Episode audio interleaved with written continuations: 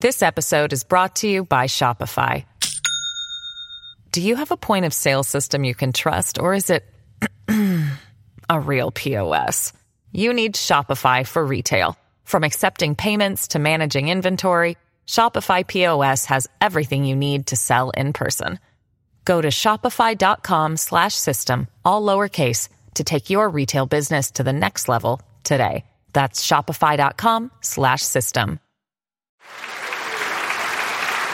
What is going to work for the Democratic Party? Work in the sense of getting more voters to choose the color blue and then stay there beyond the 2018 midterms all the way into 2020.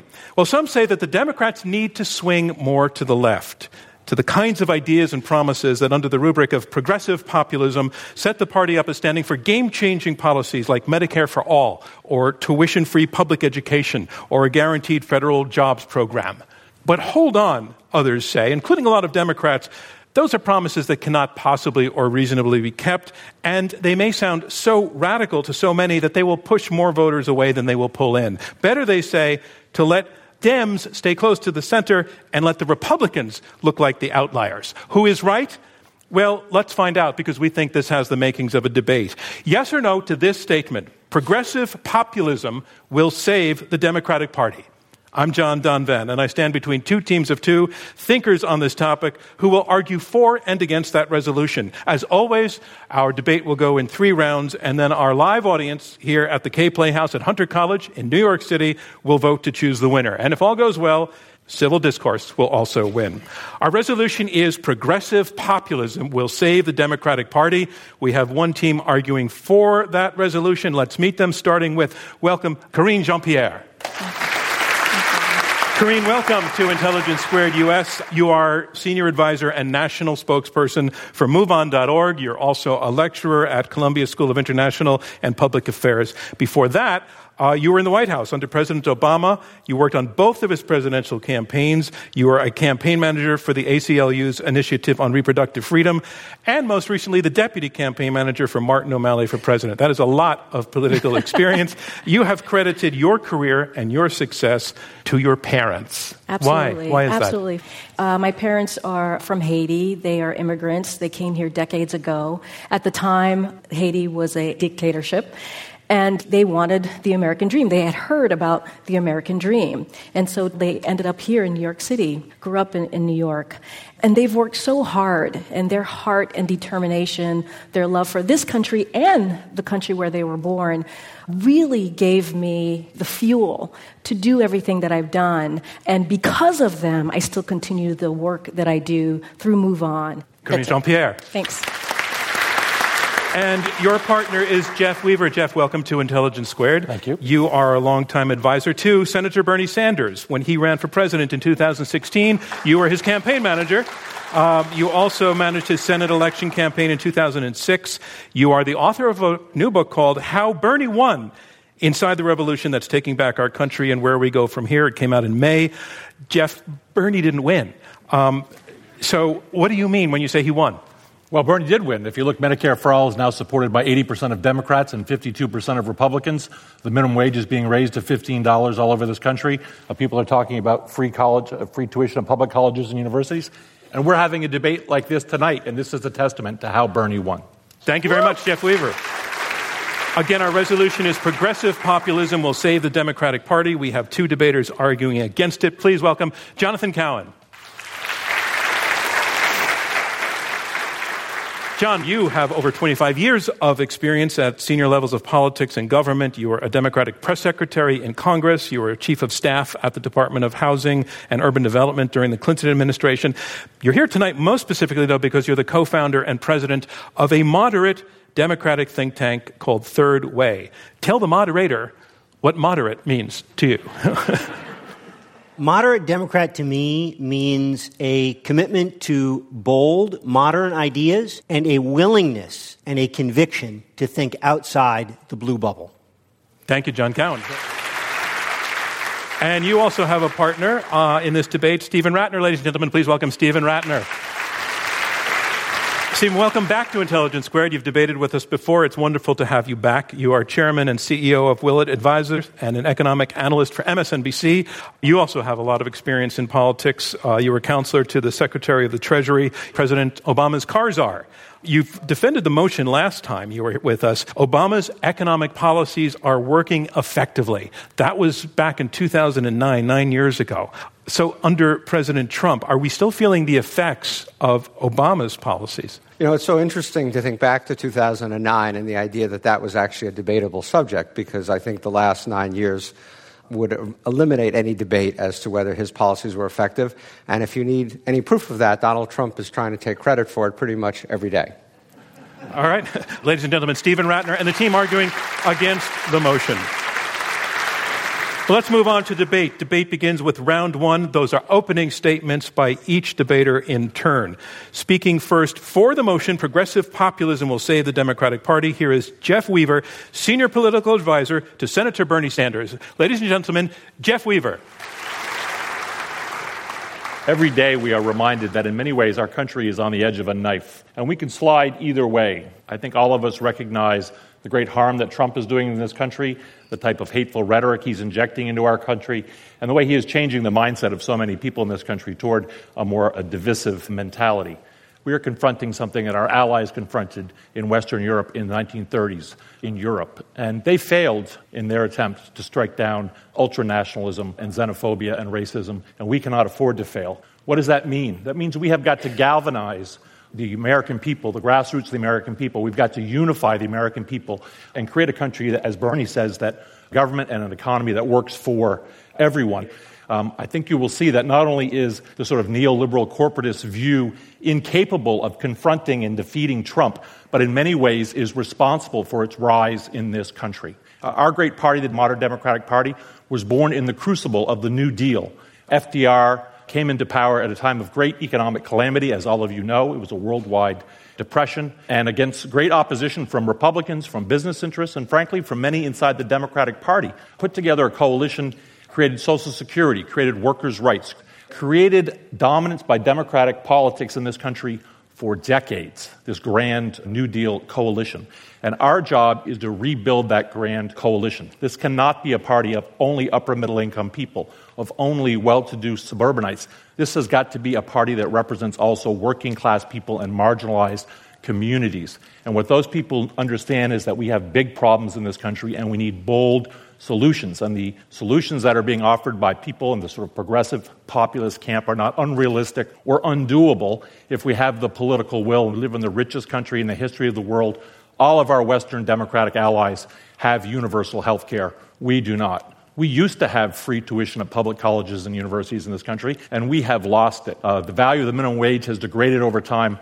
Uh, working people need to have a decent standard of living. So uh, we have got to energize and excite people. And what has happened is, after this period of dominance, we had the Reagan Revolution, and then a group of folks came along and said, the problem with the Democratic Party is we're not really enough in the pocket of Wall Street and financial interests. And if we do that, we can really win. And they did win. In 1992, Bill Clinton won with 43% of the vote. It was a three way race, as people may remember. Then he went down a path of neoliberal economics. We had NAFTA, we had most favored nation status with China, and we destroyed the relationship between the Democratic Party and its historic working class base in this country. In 1994, we lost the House of Representatives for the first time since 1952. Seeing that kind of loss and the disconnection between working class people and the party they turned to a very ugly set of policies. DOMA to attack the LGBT community, welfare reform, which was a pared down version of Reagan's welfare queen, uh, the crime bill created mass incarceration in this country. We forget that Bill Clinton and Joe Biden are the fathers of mass incarceration in America. And since then, we have been trying to find our way. And in 2016, the grassroots of this party said, no more. We want to stand up. We want to reclaim our New Deal heritage. We want to be the dominant party in this country again for decades to come. We want to bring people together and not divide them up. We have got to serve the interests of working people, marginalized communities, and not the rich and the powerful at the end of this process. Thank you, Jeff Weaver. The resolution again, progressive populism will save the Democratic Party. And here to make his opening statement against the motion, please welcome Jonathan Cowan, co-founder and president of Third Way. Ladies and gentlemen, Jonathan Cowan. We are all excited about the new generation of candidates hailing from all ideological wings. Young people, women, and people of color are adding dynamism and diversity to the Democratic Party.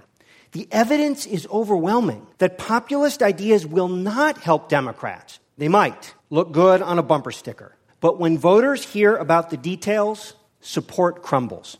Take their centerpiece idea, Medicare for All. In 2016, the purple state of Colorado had a Medicare for All style initiative on the ballot. It was decimated. 79% voted no. It lost in liberal Boulder. Now, I admit, during these midterm general elections, there have been lots of Medicare for All ads on the air. They're not being aired by Democrats, they're being aired by Republicans. As attack ads, the GOP knows that if they can label every Democrat as a backer of Medicare for All, as well as other far left ideas like abolishing ICE, they can retain the House. Their signature ideas are politically potent for Republicans. And Democratic voters agree. 23 million people just voted in the Democratic primaries. They were our most energized and committed voters, turning out in historic numbers. And most of them voted for the more mainstream Democrat and against the Democratic Socialist. Yes, there were notable exceptions. Alexandria Ocasio Cortez and Rashida Tlaib won by running inspired races in cobalt blue districts. But mainstream Democrats won almost everywhere else. And if candidates carrying these ideas can't win primaries, that agenda clearly has no chance of delivering victories in a general election. Democratic primary voters in Virginia had to choose between Ralph Northam and Tom Perriello, a talented former congressman, proudly embraced a populist agenda and even featured Bernie in his ads. Northam ran as a proud moderate. Northam crushed him by 12 points and went on to easily win the general election. That Virginia win by a moderate kicked off the primary season. Andrew Cuomo's resounding victory over Cynthia Nixon marked the last. With a handful of exceptions, primaries in the 48 states in between delivered similar results. So remember, you're not saying that democratic socialist ideas and the candidates carrying them can win in Queens. You're saying that these populist ideas can win and save the Democratic Party everywhere. 23 million Democratic primary voters just weighed in. Most of them vote no. I hope you'll do the same. Jonathan Cowan, co founder and president of Third Way, arguing against the resolution Progressive Populism Will Save the Democratic Party. We'll have more opening statements when we come back. I'm John Donvan. This is Intelligence Squared US.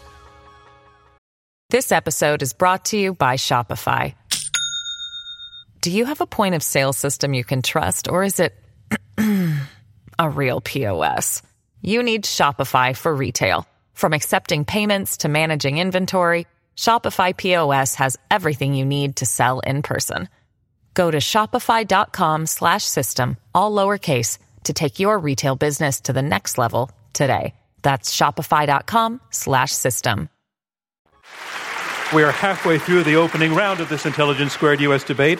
I'm John Donvan. We have four debaters, two teams of two, arguing it out over this motion. Progressive populism will save the Democratic Party.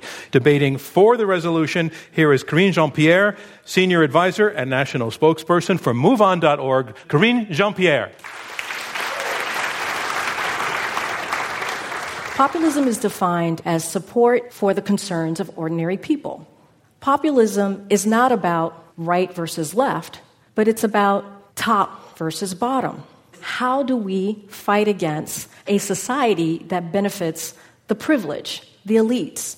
Now, there are many forms of populism. Donald Trump has his form of populism rhetoric, but his populism is right wing, white nationalist populism. He chooses to divide using race, religion, immigration status, and gender. Progressive populism unifies and brings us all together.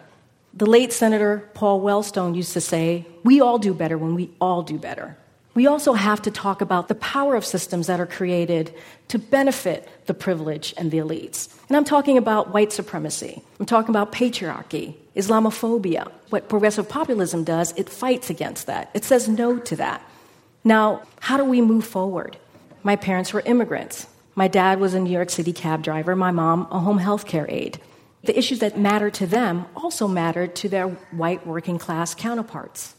Progressive populism has solutions. Our solutions are actually incredibly popular. For example, Medicare for All. Lake Research did a survey back in April and asked voters in battleground congressional districts how they felt about Medicare for All. 54% strongly support Medicare for all. But I think the most interesting thing about that survey was that Democrat who are infrequent voters, it was more popular with them. And we also believe in the auto bailout, which was incredibly successful. Thank you, Steve Rattner. And it was a great example of how government, when they step into activism, can really help the markets. But now I want to talk about candidates. The first one is Beto O'Rourke. He's running in Texas. Donald Trump won Texas by nine points. Beto O'Rourke is authentic. He's fighting for the people. He's progressive. He's not taking PAC money. He's not taking corporation money. And he's doing really well in that race. Wendy Davis, who lost the governor's race a couple years ago by 20 points, said that she would run a more progressive campaign if she were to do it again. Andrew Gillum, incredibly progressive, making history.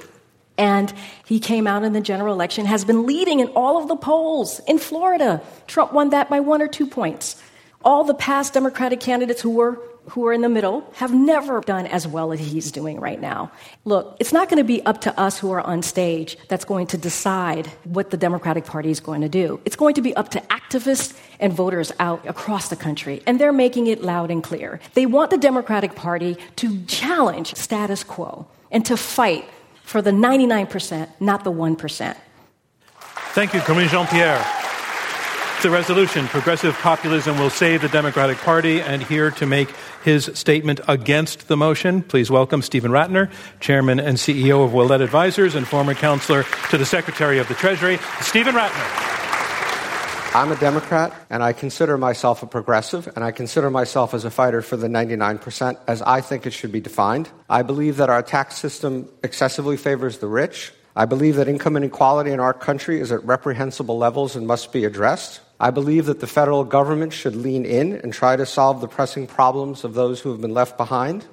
But I don't believe that endorsing policy ideas that are either unaffordable would somehow be good politics for the Democratic Party. There has not been a single Democratic president elected in our history espousing the kinds of policies that the proponents of this motion advocate. Not FDR, who ran in 1932 on a platform of balancing the budget. Not John F. Kennedy, who, by the way, cut taxes for the rich. Certainly not Bill Clinton, and not even Barack Obama, who Senator Sanders attacked as weak for not pushing more progressive policies. Then there are the losers. George McGovern, who carried just one state and the District of Columbia in 1972. In 1984, Walter Mondale suffered exactly the same fate. All of us up here agree that the election of Donald Trump was one of the saddest days of our lifetime. And with an approval rating hovering around 43%, there's no way he should be reelected. But if we want to make the unimaginable imaginable, just nominate someone out of touch with the mainstream of this country remember that only 33% of Americans are even Democrats at all. The share of independents at 37% is the highest in 27 years. You've heard the suggestion that Bernie Sanders could have beaten Donald Trump. We'll never know, but we do know a few things. The fact that Democratic voters are increasingly concentrated geographically, particularly in big blue states like New York and California. So to win, we must reach out to more moderate voters in Pennsylvania, in Michigan, and in Wisconsin, three states that we never should have lost. You've heard turnout blamed for Secretary Clinton's loss, but at 60.1%, turnout was higher in 2016 than it was for Barack Obama's reelection in 2012. Now let's turn to policy. Guarantee a $15 an hour income to all, that would cost on the order of $680 billion annually. Expand Social Security? That sounds pretty good until Americans understand that the trust fund is on track to go broke in 2034 and jeopardize the benefits that we've already promised. Make public colleges tuition free, as Jeff suggested. It's a great goal for the underprivileged, But if any of my kids were to go to a public institution, I have no idea why they should get a free ride. Break up the big banks, that sounds appealing, although apparently not to Mr. Sanders' Senate colleagues, none of whom have signed on as co sponsors of his bill. Abolish ICE, only 32% of voters want that, while 53% understand that immigration and customs service, albeit with reforms, is something that we need to have. I share the goals of the populace, but we should address the critical issues facing our nation by putting forward responsible, prudent policies that will attract the coalition of voters that we need to keep Donald Trump from another four years of destroying America. Thank you. Thank you, Stephen Rattner. And that concludes round one of this Intelligence Squared U.S. debate. Now we move on to round two, and in round two, the debaters address one another directly, and they take questions from me and from you, our live audience here in New York City. What we seem to be hearing about is a dispute over how many voters will respond to the set of policies that are identified with progressive populism. The team arguing for the resolution, Karine Jean Pierre and Jeff Weaver, they describe in this country a sense of emergency in the light of things like xenophobia and ultranationalism and racism, a tension tension between top and bottom. And in that framework, they say these are solutions that appeal to the bottom.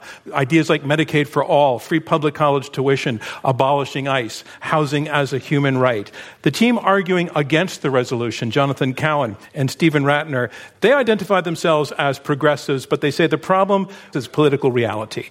These ideas will scare the public. They look great on a bumper sticker, but in reality, voters will not go for them. They cite instance after instance where given the opportunity to either vote for these things they voted against, or when put in place, they ultimately failed. And I want to take a question to you, Jeff Weaver, from something that your opponent said in that Democrats need to have moderates come into the tent. And it almost sounded as though they were saying that you and Karine are arguing for appealing to the Democratic base, and that the moderates you just can't get them. I want to see if I understand that correctly. That is not what we're saying. We had a hard fought Democratic primary between Secretary Clinton and Bernie Sanders.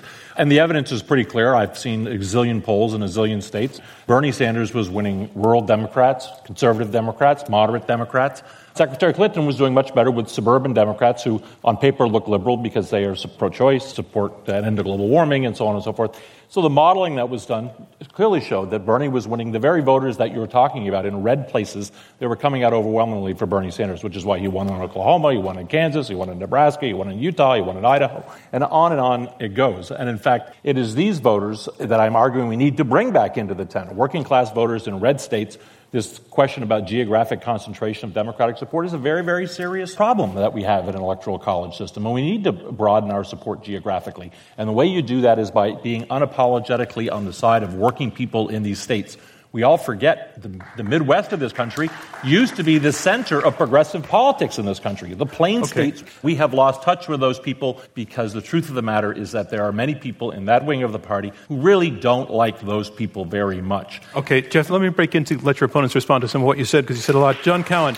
Um, Jeff is saying that those voters in the red states that you say would be driven away by these ideas would not be driven away. Well, let me address that. But first, let me address the last comment you made, and maybe I misunderstood it. But if you're saying that I do not like a bunch of working class voters, that's beyond offensive and ridiculous.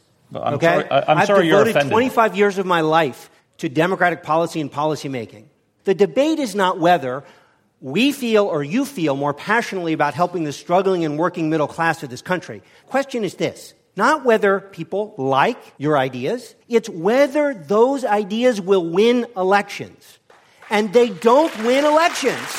That's just That's not the, true. I'm That's sorry. Empirically not a, true. a different debate another night is the policy merits of them. Question is, if Democrats run on your ideas, will they win? We just had, not a poll, we just had an actual election of 23 million Democratic primary voters. And however you feel about Sanders and his ideas, whatever you feel about them, the result is unequivocal. Democratic primary voters chose candidates who are not the passionate supporters okay. of your ideas. Let me bring in Karine. There, there are currently in this election cycle, we do have some history makers running on progressive issues. They're running on issues that are actually popular. I mentioned Andrew Gillum. That's amazing. This is Florida that we're talking about. And, and he beat out, was it four or five centrist millionaires, Democrats? And let's not forget Stacey Abrams, who could potentially make history, who has a history of working across the aisle, which yes. is great, but she's literally running an ad right now labeling herself a pragmatic leader, and I'm she just saying that we left. have candidates in red states, not blue states, who are doing incredibly well, making these races competitive, and they're running on progressive issues. Okay. So, Steve Rattner. Karine uses the word there are some history makers. Some. I agree. There are some history makers. Unfortunately, they are a small number of history makers against a much larger group of examples, case after case after case during this primary season, in which the Democratic Party, before we even get to the rest of the electorate, but the registered Democrats chose the moderates. With respect to 2016, Senator Sanders has an appeal. That was not enough to get him to win. He lost the primaries to Hillary Clinton by 4 million votes, if I remember correctly. Not that there aren't examples that uh, support your thesis, but they are a small number of examples. Right, but your candidate could not beat Trump, and another candidate like that candidate won't no, beat him in no, 2020. No, first of all, first of all, you have no way of knowing that. Number she did didn't win. We know that. But your no. candidate could beat our candidate. Yeah, he was beat our candidate. he was at least. No, the question is, what's the future for the party? If the party continues to go with you guys, they will continue to but, lose but to when you say if the party worse. continues to go with us guys, the last two Democrats to win the White House back to back were us guys. Your guy said our guy, Obama, was not progressive. And I know what he thinks of Bill Clinton. So our guys are the last two Democrats to win the White House twice back just, to back. Isn't that the objective? And, and okay. not just the last two. I mean, give me an example of one Democrat who's won the White House going down your road. Nobody. So I have to push back on Steve Rattner. MoveOn has endorsed more than 200 candidates across the country who are progressive candidates, who are diverse, who are in states like Texas, Alabama, Georgia, Florida, and they're running on a progressive message. Let me take to John Cowan what I think I heard Karine just saying is that these ideas that they will bring people out of the voting woodwork who have chosen to sit it out before. This need to reconnect with the working person, that they're disengaged, and that there was a coalition, there could be a coalition that could be excited into voting for these ideas. Of okay. course, it's all speculative, but that's. Well, but th- this is actually the point is it's just speculative. Let's go to political reality. So I'll give you two examples of political reality around this Medicare for all. So if the thesis is Medicare for all will energize all kinds of voters and win elections, let's look at the general election advertising. Not one Democrat in the 84 competitive races is running an ad that says Medicare for all. So unless we think that all 84 of those Democrats are idiots and have no idea how to win their races, it means they took a hard look at it and they said, you know what? These ideas aren't going to win me elections. That's not how I'm going to win this fall. I want to let your yeah. opponents respond to some yeah, of that. and I, you know, I've seen the polling that informs the DCCC's messaging on this, and let, us be clear. I mean, DCCC very hesitant about Medicare Just for all. for, for listeners who don't know what the, the, Democratic Congressional Campaign Committee is, and they, the and arm of the Democratic Party which supports House candidates, House okay, of Representatives. Great, thanks. You know, I just think their advice is wrong, and it's borne out. 80% of Democrats in polls support Medicare for all, 52% of Republicans. How can you say that that is a losing issue. Andrew Gillum just won a primary in Florida against a bunch of millionaires on the issue of Medicare a, for all. You're citing a poll. I'm citing an actual ballot initiative well, in Colorado for a Medicare for all system. It lost 79 to 21. It lost in Boulder, Colorado. Andrew Gillum so is forget one. polls that questions can be asked anyway. And by the way, Kaiser Foundation the gold standard on healthcare research and polling in the United States. Yes, a majority of people support it, and then the moment you start telling them anything about it, the support completely collapses. So instead of a theory, Bernie would have won but beaten Trump. Medicare would work if you did this. Let's look at the reality. They're not winning. I'll give you one other thing on the midterms, because this is really important.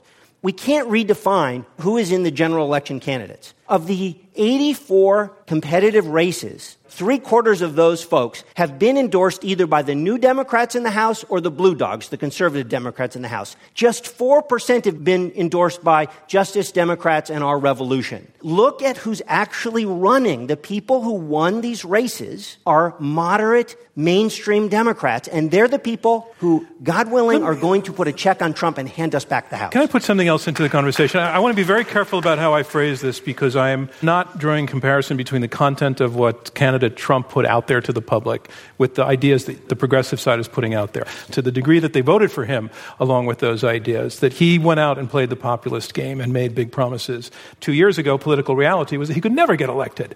And yet, he pulled it off. So, what does that example show for your opponent's argument that big, sweeping, dangerous sounding ideas could actually have this impact on the electorate and pull off the unpredictable, even though no Democratic president ever ran on those ideas before. Steve Rattner. Look, uh, first of all, I don't know that Trump had very many big ideas. He had a slogan, Make America Great Again. And it was actually quite brilliant, uh, even though he stole it from Ronald Reagan. No, but he pushed buttons. He pushed all kinds of, you know, buttons that are.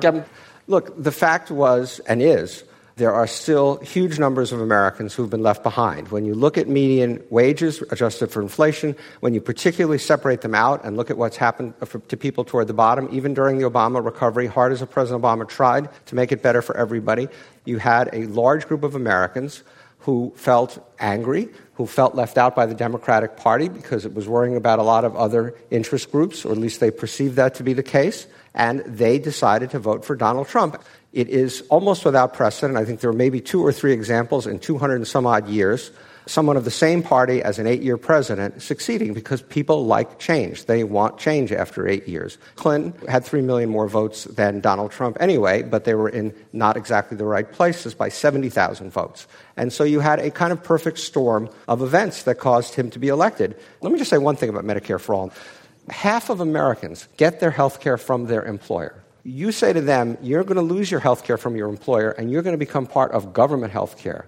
You think they're going to support that? Well, apparently Elizabeth Warren thinks they do. Cory Booker thinks that they will. These are all people who are going to be running for president of the United States. Bernie Sanders thinks they will. Every senator, U.S. senator who's thinking about running for president supports Medicare for all. Not everyone. And I would say that if one of those people gets nominated on that platform, we will lose. We'll have four more years of Donald Trump, and we will be deeply, deeply regretful about that. We will, we will only lose if the people who back your ideas and fund your ideas fold up their cards and go home like they did on McGovern and at other times. If your wing of the party stands with the progressive nominee, forget my wing of the party. Win. Forget my wing of the party. Thirty-three percent of the country are Democrats. How do you win an election, even if you get every single one of them? How do you win an election because without reaching half out? of millennials are independents. This old notion that it's Democrats moderate independents and Republicans on the right is that old, outdated notion that has no reflection in American politics. There's a huge bunch particularly young people who are independents who are over here.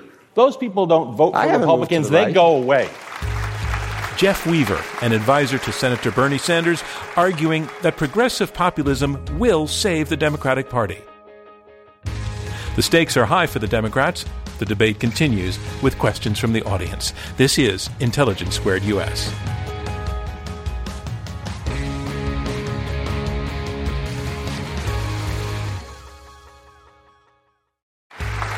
I'm John Donvan. This is Intelligence Squared US. We have two teams debating this resolution Will progressive populism save the Democratic Party? Now it's time for questions from the audience. Uh, point of fact here it is true that 2016 2012 the voter turnout was around the same however in 2016 it was significantly down among people of color and among working people Hillary Clinton was a centrist and was uh, from the Wall Street wing of the party, and uh, her numbers suffered. And what you're really saying yeah. is, had there been a populist, maybe Bernie Sanders, instead right. of Hillary Clinton, would we be with the President Trump today? I think that's your question. Yes. Uh, I'll take it to Yeah, I think what we saw in 2016 with Hillary Clinton and people of color is that they were not inspired to vote for her. The issues weren't there, they weren't talking to them. Another thing that was happening around that time in 2015 was the Black Lives Matter movement right? The crime bill came up. And so there was a lot of feeling from particular young black voters who didn't feel that uh, the campaign was talking to them, who didn't feel that there was a place for them because of what was happening in 2015 with young black bodies being killed on the streets. Let me take your point to, uh, to John Cowan. So, I think you have to disentangle problems with Hillary as a candidate from the question tonight. If a candidate in the future carries these ideas, will that candidate win? Whatever you think of the merits of these ideas, they're not politically popular in enough places. Jeff cited the senators who might run for president who support Medicare for all. That's true. They're all from safe blue places. Our job as a party is not to figure out how to make blue places bluer. It's how to make red places blue and purple places blue. That's our job. Jeff, go ahead. Progressives have not gotten a fair shot in this party in terms of funding and other things, but what we do know is that your point of view has destroyed the party. Your free trade deal destroyed the relationship with working class Democrats. Your call for cutting Social Security is going to kill this party. You guys represent a certain group of interests. I get it. It's cool. Like, this is a big tent party. But you cannot be the dominant voice in this party because you have no credibility with working people. When you go out and talk to real people in the real world. Wait, wait a minute. We have no credibility with working people. So just to be clear, because you and Bernie have said this many times, you said Barack Obama wasn't progressive. So widely supported by working class people. Barack Obama built an amazing coalition. In fact, I think our challenge is to rebuild the Obama coalition, the centrist Obama coalition, just to be clear, because that's actually what we have to do. Let, So let me, I don't know what you mean. I, by- I, want, I, want, I want to add some. You make a point, then I want to add something. Look, Barack Obama didn't support any of your policies virtually. He didn't support Medicare for all. He didn't support free college tuition. Supports he didn't Medicare support, for all now. He- That he- was he- 10 years ago. We're talking about 2008. Things have changed. Yes, but he got elected because he And he supports it now. he- He, said he it. got- All right, all right, Tim, and I want to throw something into this conversation that comes from an interesting direction. The other day there was an op ed attacking Medicare for All. It was written by Donald Trump. oh, gosh. Sure. And he said, quote, the truth is that the centrist Democratic Party is dead. And Joe Biden reacted to that. Tell Trump he should hang on. So does Trump's characterization of the party have any traction?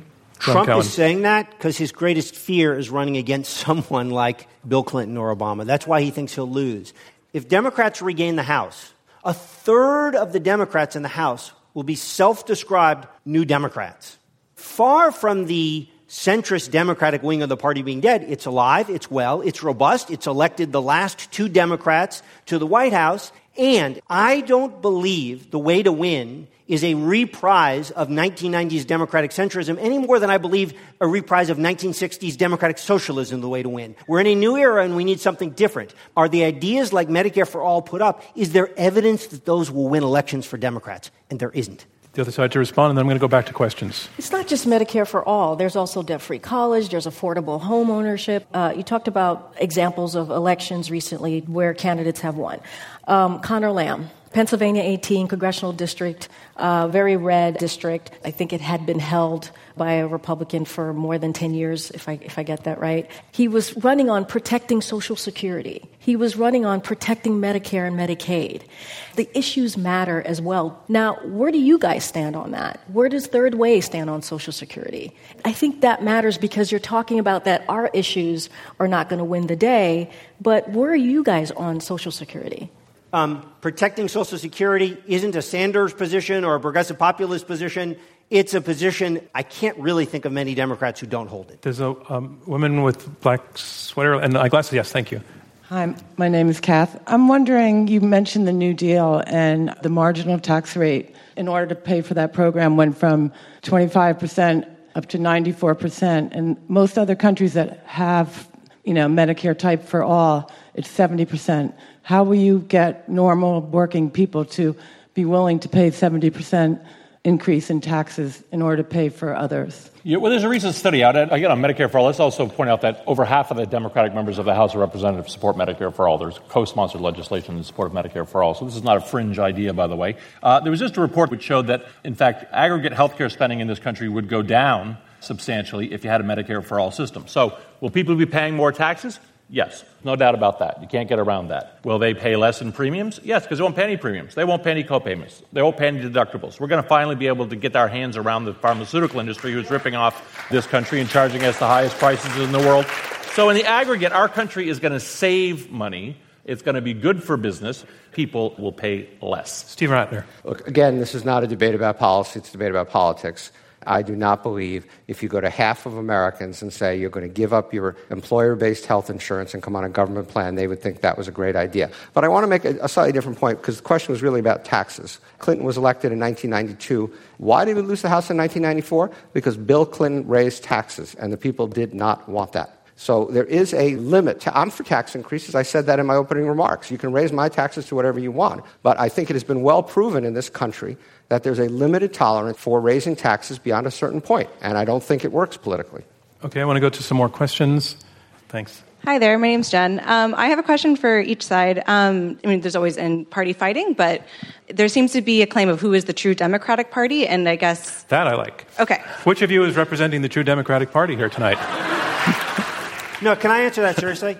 yes, yeah, I, I asked it seriously. Political, par- political I think it was great. parties, the thing you're supposed to do is build a winning coalition that does not just include your side or other people. The point is, if you want to get the White House back and large, sustained Democratic majorities to do good things for the working and middle class of this country, you have to build a winning coalition. That's the math. Will they build a winning coalition? And when you look at it, they don't actually do that. Great. Ugh, man, I have such a problem with that because what we're asking for is inclusivity. What we're saying is if you reach out, yes, white working class in the middle America absolutely matters. No one is saying we don't talk to them. We're saying, like, hey, there are brown people, there are black people, there are young people that need to be reached out to. It needs to be inclusive. That's how you build a winning coalition. And it needs to be multiracial. And so for decades now, those folks that I just mentioned have felt left out. We have. We have felt left out. Now we're at a point in 2018 where we see candidates across the country in red states and blue states that are representing everyone. You have to have inclusivity. You have to include everyone. And we can't go back and just focus on one group. Can I sure. just quick response to that? I agree, Yeah. 100%, that you have to have a diverse coalition, and there's a lot of folks who haven't been represented well and spoken for well. The question is, what ideas should those diverse group of candidates carry? And will those ideas enable you to win? Sir. My name is Paul. So, for people who are skeptical about too many government programs and being dependent on government health care and government funded education and fearing losing their independence and freedom of choice. Someone who is more moderate like me, who has left the Democratic Party and become an independent because I don't particularly relate with a lot of these ideas, how do you win me back? What a great question. I mean, that's, that's right on the table. So, so, So that's good. of you And, it. and on the issue of free tuition in public colleges and universities, we already have K through 12. I think we all support probably going down to pre-K. I don't know if you guys are in that camp or not. So we have an arbitrary deadline where once you get past 12th grade now, we cut you off. We didn't used to, by the way, in New York State and California and other places. You didn't used to get cut off at 12th grade. Steve doesn't want his kids getting a free ride, but if his kid shows up in first grade, he's going to get a free ride. That's just the way we work it in this country. We have universal secondary, primary, and early education. There's no reason why we can't have it for undergraduate school or even graduate school. Our European allies, in many of cases, do do it that way. A great loss of talent of young people who either choose not to go to school or come out of school greatly indebted. And there's research that shows that people have so much debt that they delay making major purchases, they delay getting married, they delay having kids, and a whole host of other things. If we're going to compete in the international environment, we have got to have the best trained workforce in the country. We got to maximize the human capital of our population. And that means having people who are educated. That has a Okay. great social benefit. I have to wrap Yeah. this section. So, Jeff made a pitch to you on, on one of the particular programs that would cost money by showing you what the benefits would be. Did you find it persuasive? You certainly found it food for thought. Okay, interesting. Um, I'm happy to respond. Go ahead. all right, Well, take it, Steve. I would just say that this gentleman actually epitomizes what John and I are trying to persuade everybody about that there are a large group of people out there, some number, I don't know what, who find the policies espoused by our worthy opponents to be not what they can relate to, and therefore they have left the Democratic Party and become independents. Chances of them voting for someone from the populist wing of the party are very low. Jeff just gave like a really great sales pitch for one program, probably one of the more popular programs, but I would love to see him go through that whole roster of things that he and his candidates espouse and Would see love to do it, if he can. Convince that, anytime. You let me know when. gentleman, no, not me, that gentleman, uh, to become a Democrat. Let me also make one other. let me make one other comment. Sanders said that Obama wasn't progressive, but Obama won twice and built a historic coalition. And I personally think, and I know Steve agrees with this, did some fantastic things as president that I'm really proud of as a Democrat. yeah. Yeah, this I- really, yeah, look, it's really, a, you guys are really setting up a straw man. I mean, it's ridiculous. On, on that note, I need to say that that concludes that concludes round two of this Intelligence Squared U.S. debate, where our resolution is progressive populism will save the Democratic Party. So I know all four of you have a lot more you want to say. I want to see if you can pack it into your closing statements. In support of the motion, Jeff Weaver, senior political advisor to Senator Bernie Sanders. Thank, thank you, thank you, thank you. Listen, we as Democrats have a challenge. We have got to build the coalition in this country that can beat back Trumpism. We cannot allow this country to go down that very dangerous road. Today, we're seeing young children locked in cages, torn from their mothers. That's only the beginning of what can happen in this country. And to do that, we have got to rally working people and marginalized people and young people, excite them and bring them into the political process. The challenge facing the Democratic Party today is going to be relevant in 10 years. Young people are overwhelmingly registering as independents. We have got to build the party of the future. We have to have bold vision. We have to have big plans to deal with big problems. These guys have had their shot. They have wrecked the party. They have destroyed the coalition that undergirded the Democratic Party for decades, and we can't let them have it back. Thank you, Jeff Weaver. The resolution again progressive populism will save the Democratic Party. Here to make his closing statement against the motion, one more time, Jonathan Cowan, founder and president of Third Way. On the morning of November 9th, 2016, my twin 10 year old daughters woke at 7 a.m and in their bright, innocent voices, they asked, Is Hillary president now? That look, the shock on their face when I said no, Donald Trump won. I don't ever want to see that again. That's why I'm here tonight. And that's why all of you are. The question is are progressive populist ideas the way to stop Trump? Two House races this year tell the tale. In Omaha, Nebraska, Kara Eastman, a Bernie style populist is trying to win back a swing congressional seat Democrats held as recently as 2014. Kara Eastman, running passionately on Bernie's agenda, is getting crushed. She's down nine points. Meanwhile, in central Virginia, Abby Spanberger is running as a mainstream Democrat. Her Republican opponent won that seat by 16 points two years ago. Democrats haven't held this seat in 40 years, her race is tied. We may actually flip a red seat because we ran a bold and modern centrist Democrat. Saving the Democratic Party requires winning everywhere to regain the House now and to fire Trump in 2020. We can't win general elections with a set of socialist ideas and candidates and even most Democratic primary voters just rejected. To save the nation from Trumpism, I urge you to vote no. Thank you, Jonathan Cowan. The resolution again progressive populism will save the Democratic Party. Supporting the motion, Karine Jean Pierre, senior advisor and national spokesperson for MoveOn.org. So, where I work at MoveOn, our millions of members form a big part of the Democratic base. As we listen carefully to our members, we learn about their priorities and what motivates them. And it's not centrism, it's a bold progressive vision for our future.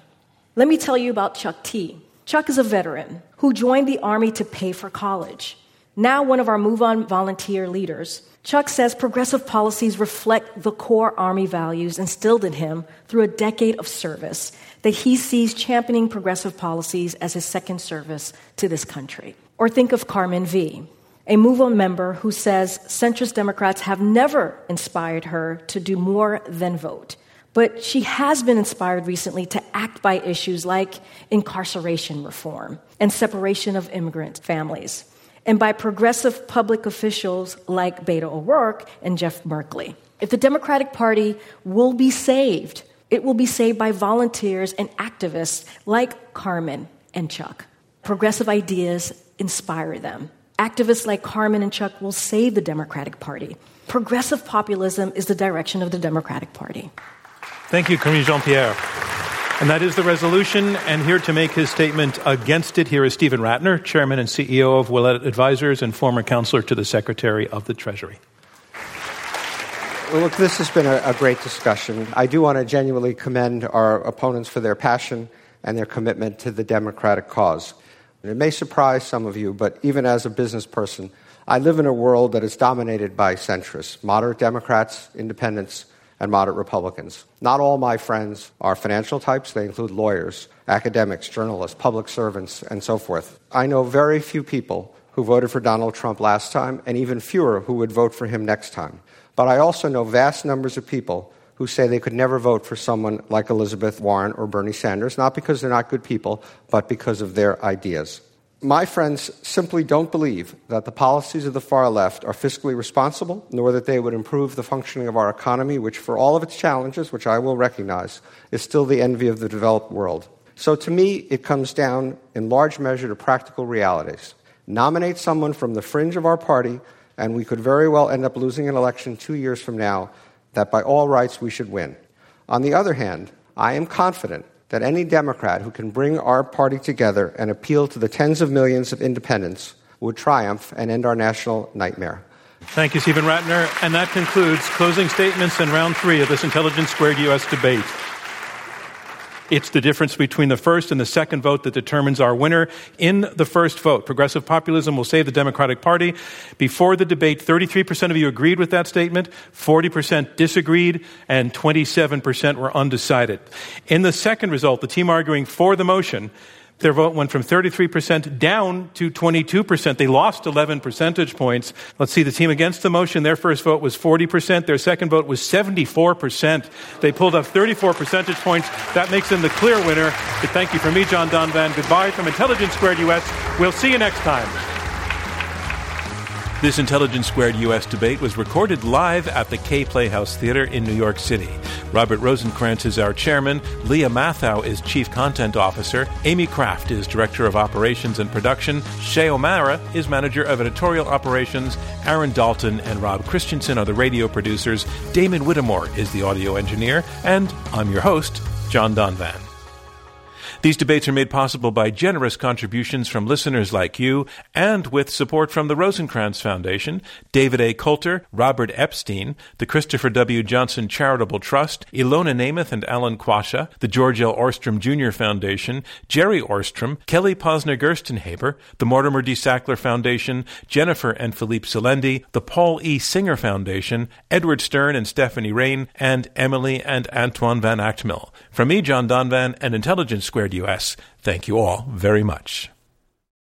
America. We are endowed by our Creator with certain unalienable rights life, liberty, and the pursuit of happiness. At Grand Canyon University, we believe in equal opportunity, and the American dream starts with purpose. By honoring your career calling, you impact your family, your friends, and your community. The pursuit to serve others is yours. Find your purpose at Grand Canyon University. Private, Christian, affordable. Visit gcu.edu.